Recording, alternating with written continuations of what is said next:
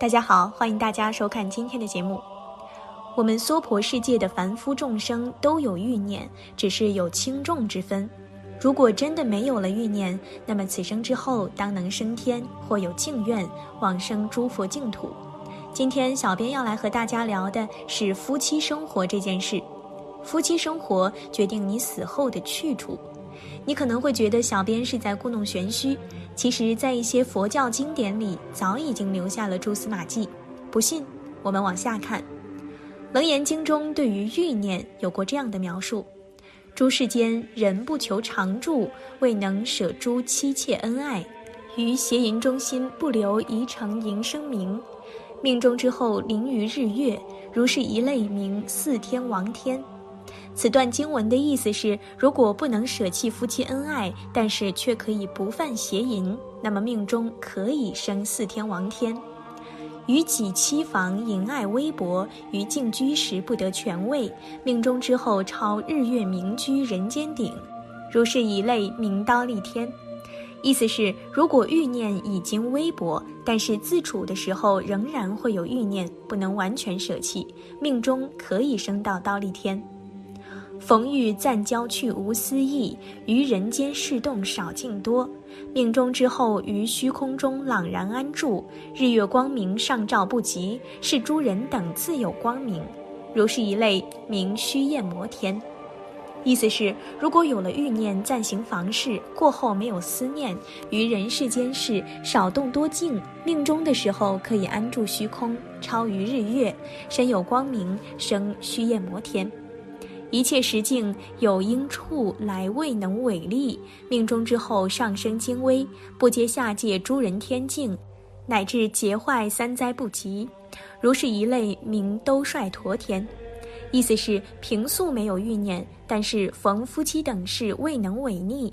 这里是说违逆自己的欲念，不是违逆他人。将来可以生兜率陀天。我无欲心，应如行事，于恒尘时未如嚼蜡。命中之后生月化地，如是一类名乐变化天。意思是，我没有欲心，但不过是应对方的要求行事。命中之后生乐变化天，无世间心同事行事，于行事交了然超越。命中之后便能超出化无化境，如是一类名他化自在天。意思是，以无世间欲心，对于男女之事、房事，只不过是顺应世间规范、道德要求，已然超越欲念，生他化自在天。从上面的内容，我们可以了解，对于欲念，佛弟子修行进步后会出现什么样的现象？欲念是逐渐淡薄的。首先，我们要做到的就是不邪淫，然后事事来则行，事后不想。再进一步是为了顺应夫妻生活、世间道德规范而行，但自己已经不再有此预想。最后则是超越此念，而在对应此种种阶段，往生后所去的地方也是各不相同。我们再来说说冥冥之中存在于两个人之间的那种联系，在我们的一生中，你是不是也会有这样的感受？有的人与我们萍水相逢，过后便相忘于时光的流逝；而有的人一生都与我们缠绕，或成为两肋插刀的友人，或成为摆脱不了的对手，甚至成为相濡以沫的爱侣。为什么会与不同的人有不同的关系呢？这会不会就是人们彼此之间的缘分造成的呢？内中的道理还真是无法用现代科学来解释清楚。所以，当我们感叹人生的聚散离合时，总会把它归结为一个词，就是缘分。那么，缘分到底是怎么回事儿呢？而其中最重要的“执子之手，与子偕老”的夫妻之缘，又是如何安排的呢？我们接着往下看。唐代人韦固家居杜陵，少年时代就成了孤儿，成年后就想尽早娶妻，所以就委托别人四处求婚，但都无功而返。元和二年，为了游历清河地方，便在宋城城南的旅店住宿。客人中有人建议韦固向宋城司马潘坊的女儿求婚，并且约好了第二天在客店西的龙兴寺门相见。为了表示自己求婚心切，第二天晨曦微露、斜月上明之际，韦固就前往约定的地方。但见一个老人背靠布囊坐在寺院的台阶上，正在借着月光在翻检书目，悄悄观看其书，既非隶书，亦非范文，韦固不识一字。韦固问老人：“老妇要找的是什么书啊？”我自幼年起即刻苦学习，人世间的字几乎没有我不认识的，西方的范文也能阅读，唯有老妇所要简读的书从未见过。这是什么书呀？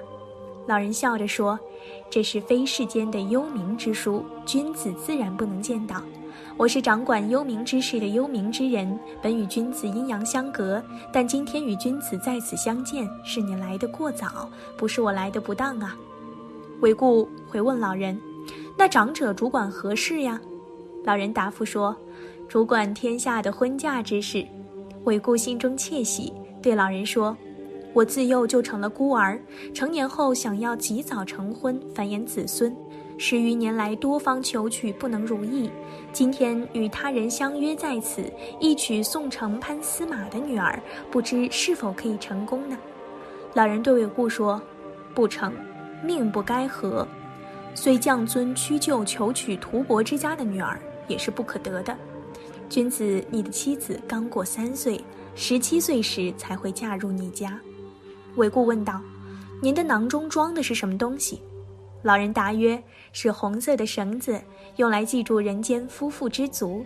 人一出生就被此绳所系，不论是仇敌之家贵贱悬殊，亦或为官天涯地狱相隔。”此赤色绳索一系，终不可为。君子的脚已经系于他人，四处他求无益呀。韦固说：“那么我的妻子在什么地方？他的家人是干什么的？”老人答：“你的妻子是客店北边卖菜的陈姓婆子的女儿。”韦固说：“那我能不能看看她呀？”老人回答：“陈氏常抱着孩子来市场卖菜，你跟着我，我可以指给你看。”及至天明，与韦固约定的人一直没有应约，老人也卷束负囊而行。韦固随老人进入市场，正好遇到了一个瞎了一只眼的老妇，怀抱三岁的女孩而来，一笔行漏。老人指着女婴说：“这就是你的妻子。”韦固非常生气，说：“我能杀掉她吗？”老人说：“这个人命该识天禄，因此而贵，绝不可以杀。”说完，隐身而去。韦固骂道：“老鬼妖妄言如此荒谬！我出身士大夫之家，婚嫁需门当户对。即使我终究不能娶妇成婚，也可以攀援一些生计美女。为什么要娶一个瞎眼老妇丑陋的女儿呢？”于是磨了一把小刀，交给他的奴仆说：“你向来干练，如果能为我杀掉这个女孩，我赏你一万钱。”第二天，奴仆袖揣小刀，随他进入菜市。在众人群中行刺，市场一时陷入混乱。韦固和他的仆人在混乱中走脱，离开市场后，韦固急切地问道：“刺中了吗？”他的仆人回答说：“初期我对着他的心脏刺去，不幸只刺在了他的双眉之间。其后，韦固多次求婚都没有如愿。又过了十四年，韦固借助父亲的荫庇，在相州军任职。相州刺史王泰让他做专门居审诉讼的司户员。由于欣赏他的才能，刺史把十七岁的女儿嫁给了韦固。刺史之女贤惠静淑，容色华丽。然而她的眉间常贴一花，即使在沐浴闲处之时也不会除去。过了一年多的时间，韦固感到十分惊讶，猛然想起蔡氏行刺之事，就开始逼问事情的缘由。他的妻子潸然泪下，说。我其实只是刺史的养女，我的父亲曾经是宋城的县令，他去世时我尚在襁褓之中，继而母亲兄长相继去世，只有一个庄园在宋城的南边，我和保姆陈氏居住，由于离市场很近，所以以卖菜为生。三岁时，保姆抱我穿行市中，被强徒所刺，现今刀痕尚在，所以以花复之。七八年前，养父在卢龙任节度使，收我养女，后嫁君为妻。韦固问道：“陈氏一眼失明吗？”琪琪对答：“是。”你怎么知道的？韦固说：“刺你的人就是我啊。”随后说出整个事的来龙去脉。夫妻二人越发彼此尊重。后来，琪琪生子名坤，官至雁门太守。韦固的妻子也被封为太原郡夫人。宋成令得知此事后，就把这家客店命名为订婚店。这个故事告诉我们，婚姻姻缘之事，业果因至之定，终不可为。韦固不承认因果之事，也无法知道被指定的妻子会是老父怀中那很丑的女婴，出落得容色绝丽，贤惠静淑。为追求门当户对和外在的容色，故人行刺。除了造成其容色绝丽妻子被毁容外，并未改变与他结为夫妻的事实。当然，韦固行刺是做恶事，需要对妻子偿还。也许这其中有其他的渊源，可能因此而了结。